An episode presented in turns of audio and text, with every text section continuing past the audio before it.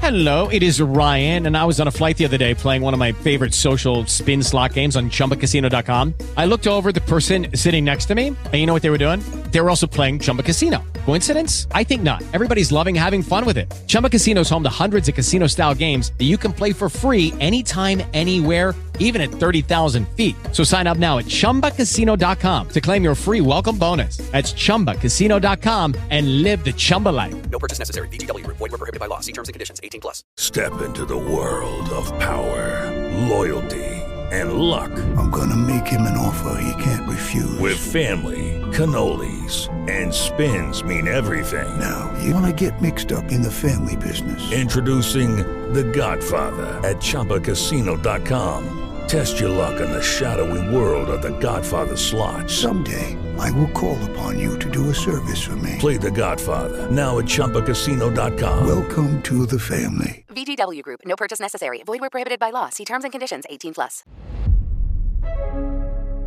La storia dell'età industriale è anche la storia dell'automazione, automazione di tantissimi lavori. In passato parlavamo di colletti marroni come tutta la forza lavoro che si occupava di agricoltura. L'automazione ha tolto moltissimo lavoro. Negli Stati Uniti oggi è una piccolissima percentuale di persone che lavora nell'agricoltura. Non ci sono più i colletti marroni. La seconda fase di automazione è avvenuta con la robotica nel mondo industriale, i cosiddetti colletti blu.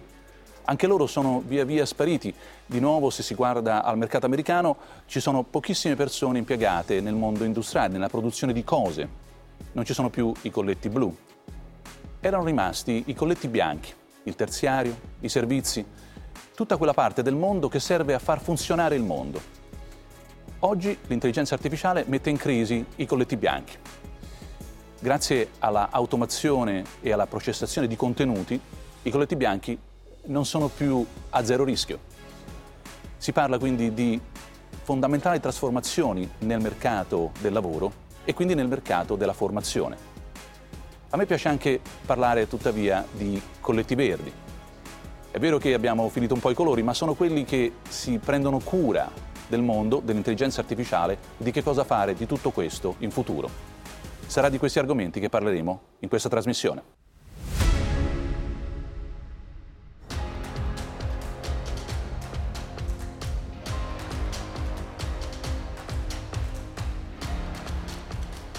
Bentornati a questo nuovo ciclo di appuntamenti con Idee per il Dopo in cui ci concentriamo sul presente e sul futuro eh, del nostro mondo in relazione allo sviluppo dell'intelligenza artificiale. Benvenuto Luciano Floridi. Contento di essere e bentornato.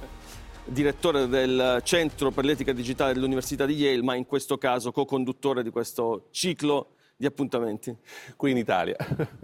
Bentornato, grazie Luciano. E come eh, dai nostri piani abbiamo deciso di affrontare questi, questo grande argomento dell'intelligenza artificiale declinandolo su vari aspetti. Oggi decidiamo di concentrarci sul lavoro, sulle trasformazioni del mondo del lavoro e anche sulla grande domanda, che è una delle più importanti che riguarda l'intelligenza artificiale, ovvero che cosa sarà dei lavori che conosciamo, che cosa sarà del futuro del lavoro. Sì, eh, ci sono ovviamente informazioni eh, meravigliose, eh, terrificanti, eh, lavori che spariscono, lavori che vengono trasformati eh, fondamentalmente, lavori nuovi che non sappiamo neanche veramente tanto immaginare eh, e tutto questo caratterizzato da un fattore fondamentale, la velocità. Tutto questo non solo sta avvenendo, ma sta avvenendo ad una velocità mai vista prima. Altre rivoluzioni sono state molto più lente, questa dell'intelligenza artificiale, del digitale, sta trasformando il mondo del lavoro nel giro di pochissimi anni. E allora sarà molto interessante cercare di capire eh, che cosa sta accadendo e che cosa accadrà. Lo facciamo come al solito con eh, tanti ospiti, tre ospiti, ve li presento subito. Cominciamo da Stefano da Empoli, economista e presidente di ICOM, il think tank che lui stesso ha fondato eh, nel 2005. Benvenuto, grazie.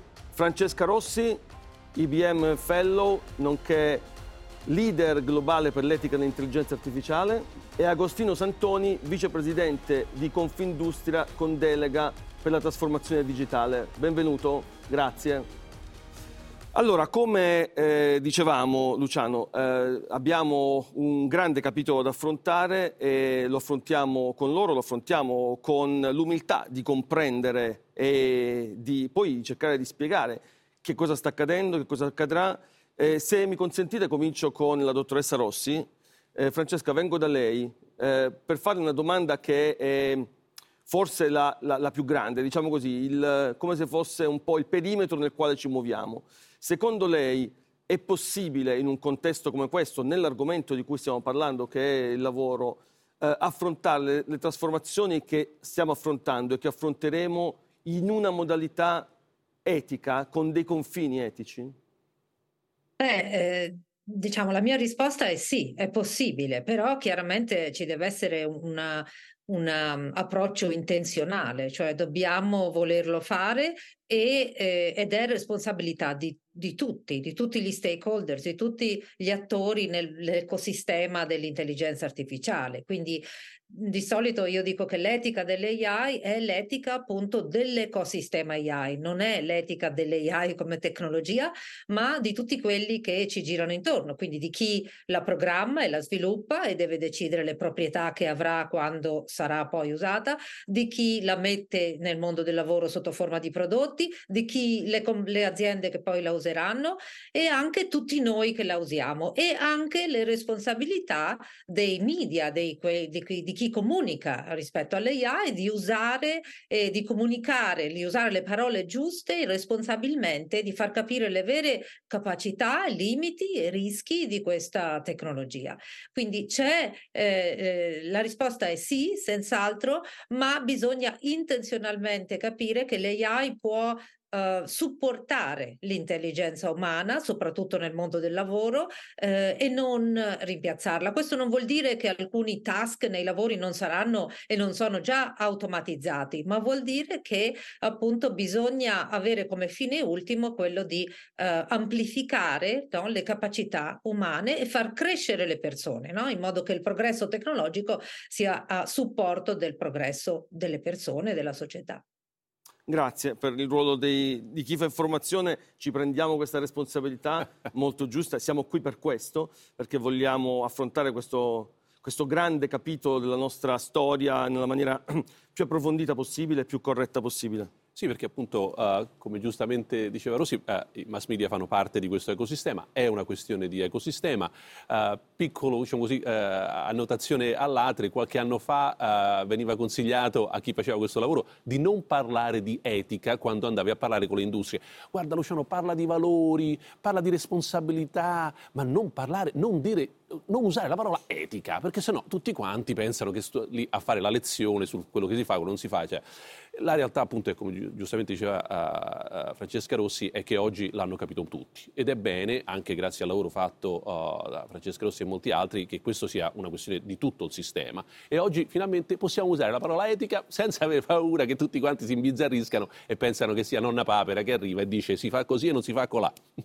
Rossi, torno da lei perché eh, ascoltando e anche nell'introduzione di questa, di questa puntata eh, mi sono reso conto anche un po' da solo, senza, senza, il vostro aiuto, che noi parliamo sempre di intelligenza artificiale come se fosse qualcosa di straordinario, no? e, e lo è, oggettivamente lo è, però è già presente nella nostra vita, anche quella generativa è già entrata, ovviamente noi guardiamo il futuro e, e, e anche il regolatore guarda il futuro, ma secondo lei quando comincerà a essere vissuta come qualcosa di realmente ordinario? Se c'è un, una data o se siamo noi che la vediamo diversamente, quindi è già così?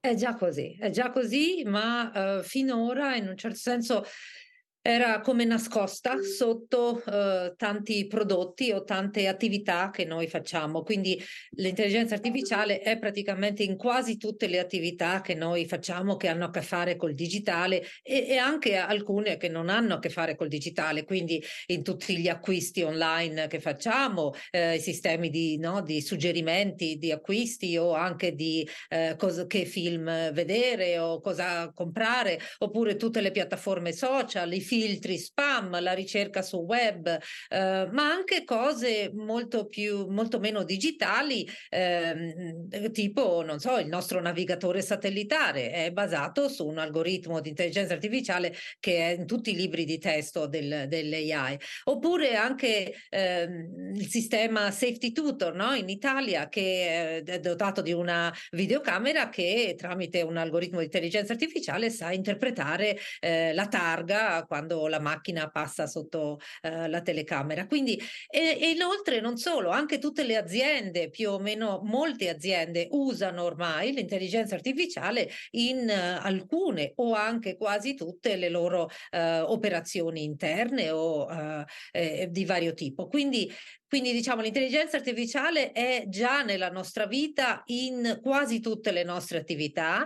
Um, e, e, e, chiaramente il, il, cos'è la, il, cos'è il cambiamento adesso? La cosa diversa è che adesso con questi sistemi di generazione di immagini o di testo noi possiamo interagire in prima persona, ci sembra di ehm, comunicare direttamente con questa specie di entità no? aliena eh, che, parla, che, scri- no, che, parla come noi o scrive come noi no? o genera immagini che sono giudicate di alta qualità co- se fossero generate da una persona. E quindi alle persone non esperte che non lavorano in questo campo sembra che appunto l'intelligenza artificiale sia arrivata adesso, ma in realtà non è arrivata adesso, tanto per per dire il nome intelligenza artificiale è stato coniato nel 1956, quindi è una storia insomma abbastanza lunga di questa scienza e tecnologia.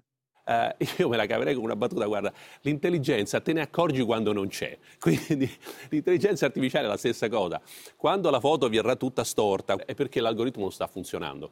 Uh, allora via via diventerà un po' come l'elettricità, te ne accorgerai quando non c'è, quando la spina non funziona, quando la lavastoviglie, che è successo. Ecco, ci stiamo arrivando, ci stiamo arrivando anche con nuove, diciamo, questa nuova versione, che è la versione più statistica, eh, che è rappresentata molto bene da ChatGPT, quindi eh, intelligenza artificiale generativa. Se mi permette una battuta proprio veloce veloce, giusto per riprendere il tema etico, è sbagliato pensare che l'etica sia soltanto lì a dire quello che non bisogna fare, è abilitante. Lì dove non ci sono le regole, non è che allora le cose vanno meglio. Nessuno si muove se non i cowboy, se diciamo così, perché c'è l'incertezza non sai se va bene, se non va bene, prenderò una multa, eh, mi diranno bravo, mi diranno che sei cattivo. Allora un po' di regole fa bene a tutto, fa bene al business, fa bene alla società, fa bene alla competizione. Quindi l'innovazione vive meglio con le regole. Eh, da Empoli provo a fare una, una sintesi del, del, ragionamento che facevano Rossi e Floridi. Allora, c'è, è presente, eh, la utilizziamo, anche quella generativa è entrata eh, nelle nostre vite e la utilizziamo, ma allora secondo lei perché siamo così? Siamo, esiste una grande domanda sulla, sul tema del lavoro, perché abbiamo eh, così questo punto interrogativo sul esisterà ancora il, il nostro modo di lavorare, esisteremo noi come elementi fondamentali del, del lavoro? Ma è chiaro che ogni eh, novità eh, basata sull'automazione eh, è in parte eh, sostitutiva insomma, del, del, lavoro. Ehm, io credo eh, che questa eh, ondata insomma, sarà un'ondata nella quale da un lato certamente ci dovranno essere alcuni processi di sostituzione, dall'altro però io credo che molte delle funzioni umane non possono essere sostituite, quindi eh, la visione diciamo, dell'intelligenza artificiale eh, verso la quale dovremo andare è una visione di complementarietà tra eh, l'intelligenza umana e eh, in qualche modo l'intelligenza, anche se ehm, di vera intelligenza non si può parlare naturalmente, eh, da parte, da, parte, delle macchine, cioè le, le migliori doti degli uni e degli altri messe insieme daranno una somma eh, maggiore insomma, rispetto eh, a quello che da solo gli umani possono fare e naturalmente rispetto a quello che da solo le macchine eh, possono, possono, fare. Eh, perché questo accada però eh, occorre mettere in atto alcune cose a mio avviso importanti, la prima delle quali è investire nel capitale umano. Uh, quindi investire in formazione, investire nel fatto che le persone siano in grado di lavorare effettivamente uh, con l'intelligenza artificiale e quindi eh, nessuno insomma, sia tendenzialmente escluso ehm, e, e, le persone siano in grado insomma, davvero di, eh, estrarre il meglio diciamo, dall'intelligenza artificiale e grazie all'intelligenza artificiale eh, vedere aumentare la propria produttività. E poi naturalmente ci vuole, e, e qua il richiamo all'etica, insomma è strano che lo faccia un economista come me, ma eh, credo sia necessario eh, che ci sia un, un approccio etico insomma, da parte eh, dei datori di lavoro in, partico- in, in, in primis eh, e quindi pensino anche loro insomma, in questa prospettiva eh, che possa esserci insomma, un futuro per il lavoro umano e, ehm, e, e che grazie diciamo, alla, alla, formazione che sapranno dare, che sapranno offrire all'interno, ovviamente ci vuole anche un aiuto insomma, eh, del pubblico, eh, di strumenti, ma ehm, in primis diciamo, eh, il modo deve partire dalle aziende, si possano riorganizzare i processi e si possa dare la possibilità a tutti i propri dipendenti eh, di fare del meglio appunto grazie a, ai tool, agli strumenti offerti dall'intelligenza artificiale. Eh, Rossi, eh, vedevo che annuiva, posso avere un commento anche suo su questo argomento? Certo, cioè, se, sì, annuivo perché appunto secondo me l'intelligenza artificiale, anche quella generativa, è una grande opportunità anche nel mondo del lavoro, no? Eh, e anche nel mondo dell'educazione, per esempio, no? Molti studenti, non so, in America, per esempio, scrivono i temi, se li fanno scrivere a ChatGPT, no? Questo non è il modo di prendere ehm, le, le, opportunità migliori che dà questa tecnologia. Eh, questa è una tecnologia che dà l'opportunità di fare cose migliori nel lavoro, nel processo formativo degli studenti ehm, e quindi è, è vero che serve servono tantissimo la formazione, il training, aiutare le persone a capire come lavorare insieme all'AI. Per esempio, l'IBM ha in progetto di formare entro il 2026 circa 2 milioni di persone in, queste, eh, in questo tipo di tecnologia, ma oltre alla formazione c'è anche bisogno di capire che questa è un'opportunità di fare cose che prima non erano possibili, perché le cose di base te le dà l'intelligenza artificiale, anche quella generativa, e da lì puoi partire per costruire cose molto più di alta qualità di quelle che potevi fare prima. Sì, infatti, guarda, seguendo esattamente quest'ultima battuta, eh, il fatto è che la tecnologia, l'innovazione sposta anche proprio la, um, la soglia di quello che vale la pena fare come lavoro. E, siccome la sposta, eh, pensare che il lavoro sia una sorta di torta finita, per cui se l'intelligenza artificiale ne prende una fetta, ce n'è di meno per l'umanità, vuol dire non aver proprio capito come funziona il lavoro. Basta ricordarsi il weekend, quando torni a casa, quanto c'è da pulire, quanto c'è da lavare. A un certo punto non ce la fai più e smetti, ma non perché è finito la quantità di cose da fare. Allo stesso modo, nel mondo del lavoro, tante cose non vale la pena farle economicamente, ma grazie a questa innovazione lo diventeranno. Allora, come diceva Rossi eh, giustamente, eh, è una trasformazione di che cosa significa lavorare e di quali lavori avranno senso. Di qui appunto la battuta precedente sulla formazione, perché poi questi lavori stanno arrivando. Ultimissima cosa, lo dicevamo già all'inizio, tutto questo oggi perché fa tanto rumore? Perché è la velocità con la quale sta avvenendo, cioè il mondo del lavoro adatta e adotta, adotta e adatta la tecnologia. Se lo deve fare nel giro di qualche anno, ovviamente si trova squilibrato. Se ha magari un millennio, vedi la rivoluzione agricola, beh certo sta un po' più calmo. Qualche secolo rivoluzione industriale, qualche decennio rivoluzione digitale, eh, sta un po' in affanno. Però è un affanno, eh, diciamo, chiamiamolo così, buono. Sano. Eh, ecco, non è un affanno da paura, da terrore, è la fine del mondo, non ci saranno più lavori per nessuno, bisognerà tutti andare in pensione. Quelle mi sembrano proprio sciocchezze. Santoni, eh, le chiedo il punto di vista del, dell'impresa. No? Del, dell'azienda, c'è la, la consapevolezza eh, della necessità di trovare, diciamo così, anche negli attuali, eh, negli attuali organici, negli attuali staff, delle, delle nuove skills che non sono quelle che conosciamo oggi, ma che vanno formate da subito? Sì, il, il, tema della riqualificazione delle competenze e dell'inserimento oh, di, di, nuove diciamo, di nuovi lavoratori con caratteristiche più vicine allo sviluppo. A me piace parlare eh, nel dialogo con le imprese una nuova economia che è l'economia dei dati. Quello spazio dove ho i, le mie meravigliose macchine di produzione, i miei meravigliosi servizi eh, aggiungo la tecnologia e creo ulteriori nuovi servizi che sono amplificati dal digitale, ho una serie di esempi concreti che questo sta avvenendo.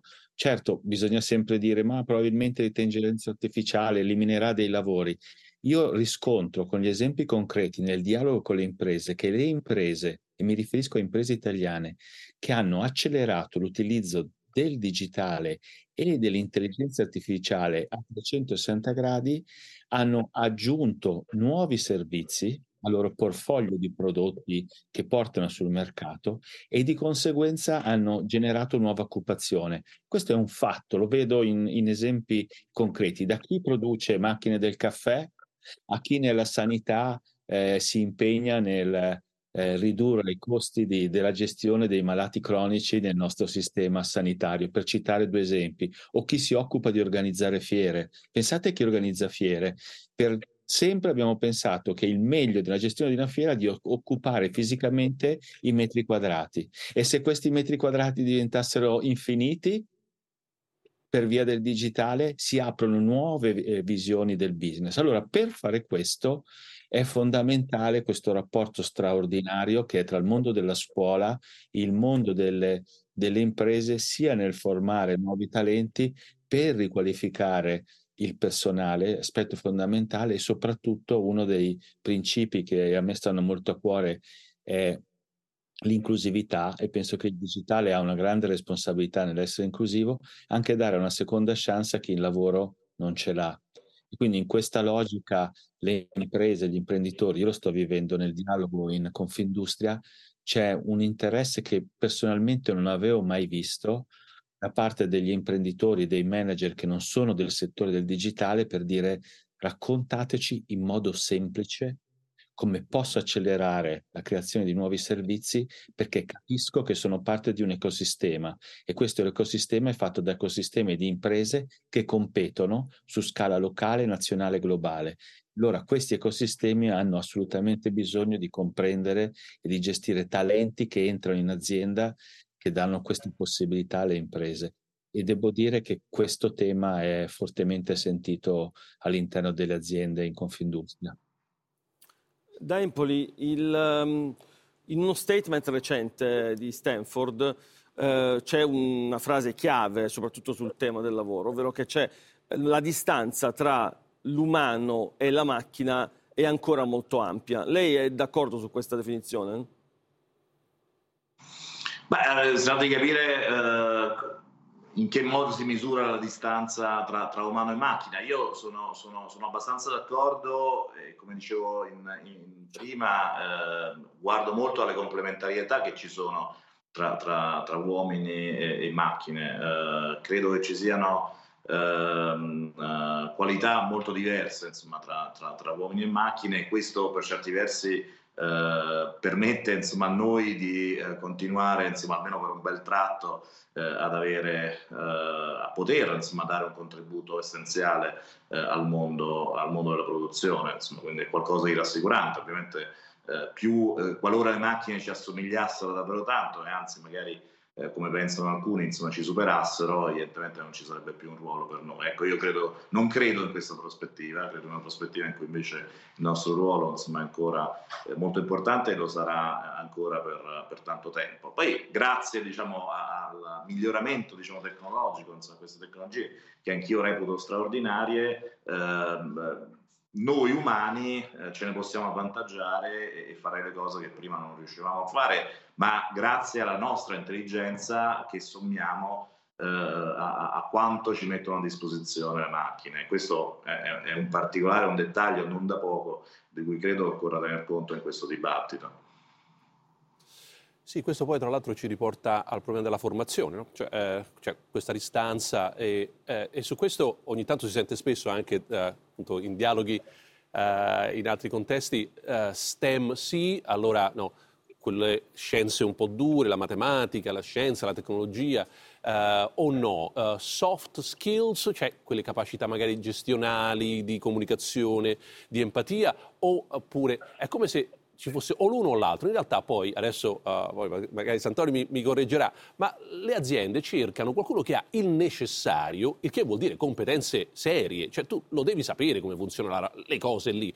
E in più oggi chiedono anche, cioè ti dicono non è più sufficiente devi anche avere i soft skills. Questa cosa è stata un po' confusa e quindi finisce per dire bastano i soft skills. Non è così, con un'ultima battuta, se tu sei un pilota e il tuo soft skills è far funzionare il pilota automatico, ma poi si rompono i motori, io che so, che so sull'aereo vorrei sapere se riesce ad atterrare oppure no, senza sapere nulla del pilota automatico. Ecco, l'azienda sta cercando un pilota, non chi sa gestire il pilota automatico, perché quello invece è soltanto l'utonto, come si diceva altri tempi, che scanala e sa soltanto come funziona la televisione decisione passando da un passaggio all'altro.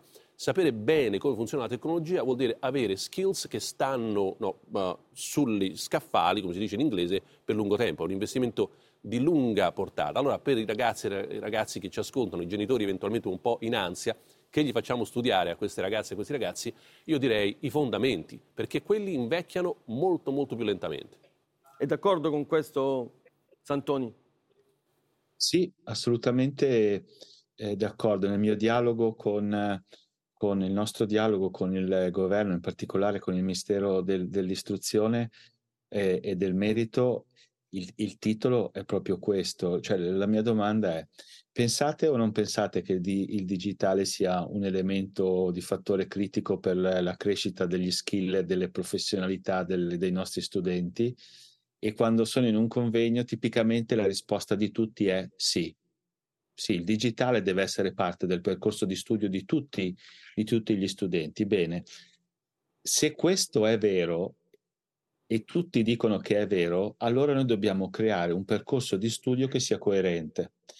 E tutti pensiamo agli studenti. Io dico sempre che in Italia ci sono circa 874.000 docenti e questi 874.000 docenti, a partire dalla scuola primaria fino ad arrivare al sistema universitario, a loro volta devono avere l'aggiornamento del loro sistema operativo per essere in grado di formare eh, donne e uomini su questo tema. E, e questo deve essere fatto su scala massiva, grande, non deve essere fatta attraverso il meraviglioso istituto tecnico che ha questa meravigliosa capacità che raccontiamo, deve essere un modello di funzionamento della scuola che deve includere questi skill che è la combinazione di skill tecnici e di soft skill combinati per dare possibilità alle nostre persone di, di dargli futuro. Ed è un passaggio fondamentale per rendere il paese le imprese, e le nostre imprese più competitive e ancora più inclusive. E questo noi lo viviamo quotidianamente. Abbiamo fatto un lavoro ehm, andando a trovare, abbiamo una piattaforma in, un, in un'associazione che si chiama Formati con noi, dove abbiamo fatto un dialogo con tante aziende eh, italiane, abbiamo chiesto dimmi quali sono i 16 lavori, sono diventati 16 perché sono i 16 più importanti che sono necessari per la trasformazione del tuo modello di business. Li abbiamo, ce li abbiamo questi 16 lavori, ci serve la persona che è competente nello sviluppo software, ci serve la persona che, che è forte in statistica, nell'analizzare i dati, ci serve la persona forte nell'analizzare eh, nel proteggere eh, le informazioni dell'azienda nella cyber security. Ecco, su queste informazioni abbiamo collegato anche tutti i percorsi formativi che buona parte delle aziende del digitale rendono disponibili, spesso anche in forma gratuita, e reso disponibili i lavori che sono oggi disponibili in Italia su queste tematiche. E guardate, eh, questo è un progetto molto semplice e non è l'unico, ce ne sono svariati, ma il successo è straordinario perché le famiglie, chi studia, chi vuole riqualificarsi, vuole anche capire dove andare e avere questo tipo di informazione consente di avere maggiore visibilità che accelera un percorso che a mio avviso deve essere fondante da, dal momento in cui le persone iniziano a studiare. Rossi, eh, volevo tornare con lei sul fattore tempo. No? La velocità è stata citata tante, tante volte in questa chiacchierata finora non è che corriamo il rischio nel mondo del lavoro come in altri mondi che tutte le trasformazioni che facciamo siano comunque più lente, cioè che la, la capacità dell'uomo di, di, cambiare, di adattarsi, di trasformarsi sia comunque più lenta rispetto alla tecnologia e che quindi questo porti a uno scompenso sia dal punto di vista etico che dal punto di vista poi pratico nel lavoro? Beh, la velocità è un aspetto importante, no? Come è stato detto fin dall'inizio da Luciano. Ehm, e, questa velocità chiaramente è superiore alla velocità di altre rivoluzioni che hanno impattato molto nella nostra società e, e per le quali la società ha avuto più tempo per capire come reagire. Però diciamo che sono proprio queste tecnologie digitali che ci aiutano anche ad affrontare meglio questa velocità nella reazione alle problematiche che eh, possono esserci nel loro uso, nella loro applicazione nel mondo del lavoro lavoro, ma anche in tutti gli altri domini. Quindi sono anche le tecnologie stesse che ci aiutano con le loro capacità di essere insomma programmate e mh, eh, usate così in modo molto veloce e, e, anche adattate in modo molto veloce che ci aiutano ad affrontare questi problemi. Faccio un esempio, il problema eh, non so tipico dell'etica dell'AI che è quello della possibilità di ehm, avere delle, so- delle soluzioni che creano delle discriminazioni tra categorie di persone, eh, questo problema può essere anche affrontato tramite l'uso della tecnologia stessa, chiaramente con con, complementato con eh, consultazioni multi-stakeholder e multidisciplinari.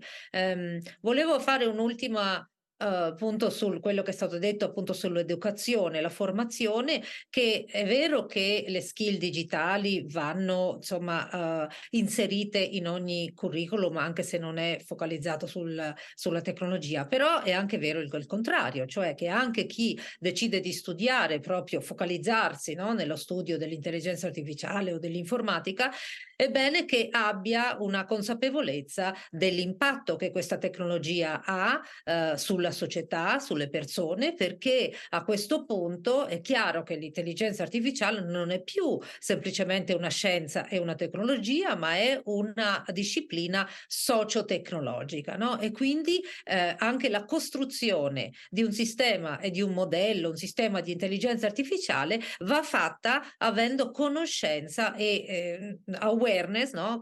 consapevolezza di eh, cosa poi potrà essere fatto e che impatto potrà avere eh, l'uso della tecnologia che uno sta creando. Luciano. Sì, su questo uh, stiamo un po' vedendo un contrasto in questo periodo, proprio in questi anni, tra uh, diciamo, processi, immagina uh, qui da noi, in questo, in questo, studio, oppure all'università, oppure in un'azienda, fare cose e la gestione di questi processi. Allora, i processi si stanno velocizzando, l'intelligenza artificiale sta cambiando tutto questo, li sta uh, trasformando radicalmente, intanto però la gestione è un po' ossificata, nel senso facciamo sempre le cose nello stesso modo, allora è un po' come se avessimo una gestione, chiamiamolo management, che potrebbe essere appunto l'organizzazione dei processi un po' novecentesca, sempre fatto così, continuiamo a farlo così, magari sono persone con la mia età, dai 60 in su, eh, il che non è proprio diciamo, un segno di innovazione, mentre i processi intanto sono completamente trasformati, eccetera. Allora, quello un po' che dicevo, uh, mi pare anche uh, Rossi, sarebbe il caso di eh, iniettare innovazione nel management, cioè nella gestione dei processi. Se noi fossimo un po' più agili, un po' meno ossificati, un po' meno novecenteschi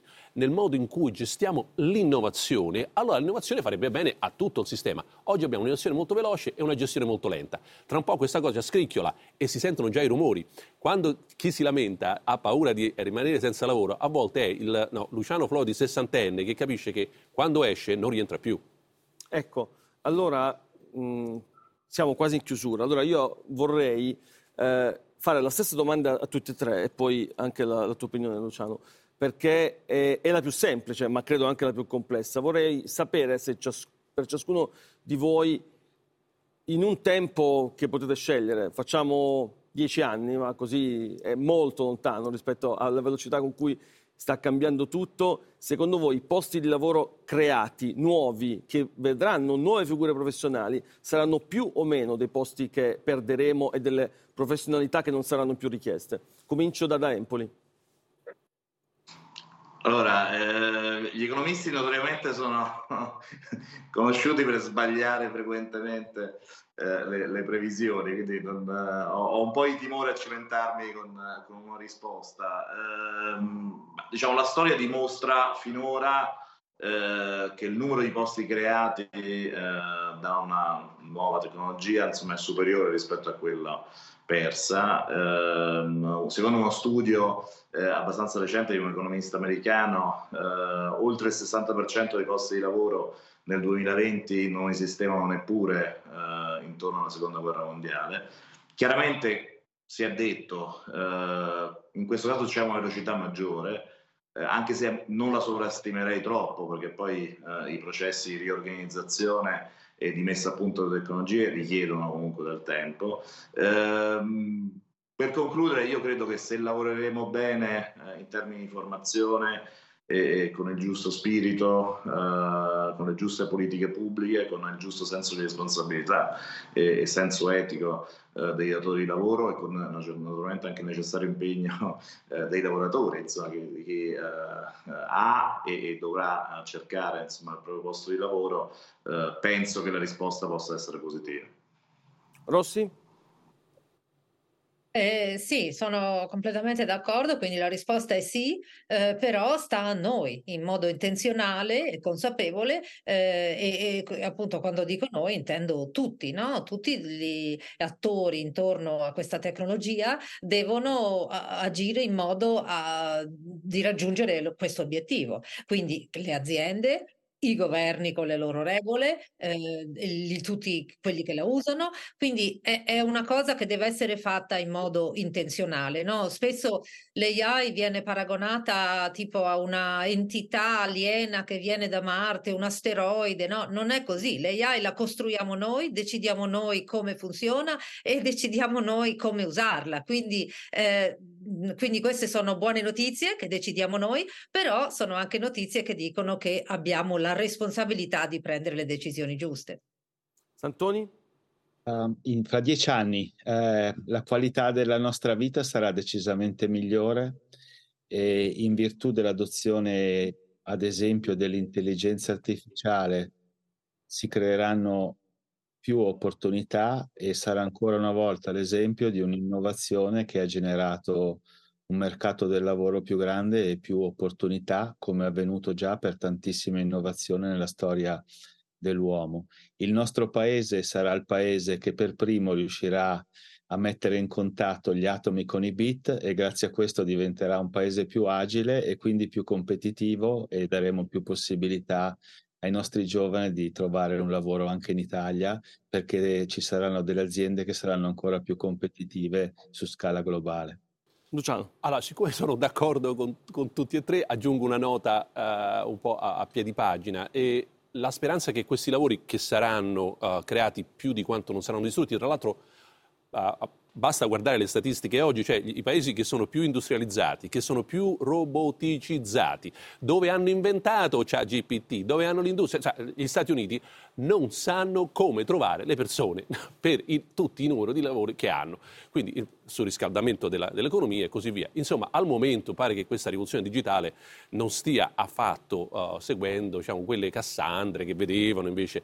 Allora, qual è la nota a, a piedi pagina? Uh, segue un po' anche quello che diceva Rossi. Um, c'è anche un aspetto socio-legale di apprezzabilità e dipenderà anche da noi, ovviamente da che regole ci diamo e la speranza eh, che questi lavori si trovino anche in zone per ora poco battute dall'intelligenza artificiale. La sostenibilità, l'ambiente, la società, che non faccia soltanto bene al business, ma faccia bene anche alle altre due componenti, l'umanità e il mondo in cui viviamo. E allora noi saremo qui eh, a testimoniare eh, tutti gli sforzi che saranno fatti e a cercare di fare la nostra parte, come giustamente all'inizio della puntata ci chiedeva Francesca Rossi, cercheremo, è giusto, la responsabilità del mondo dell'informazione per raccontare e nel caso anche monitorare. Allora, io saluto Stefano da Empoli, Francesca Rossi, Agostino Santoni, grazie di essere stati con noi. Grazie a Luciano Floridi grazie. che ritroveremo nelle prossime puntate. Alla prossima puntata allora. e allora grazie ancora a tutti voi e alla prossima puntata di Idee per il Dopo.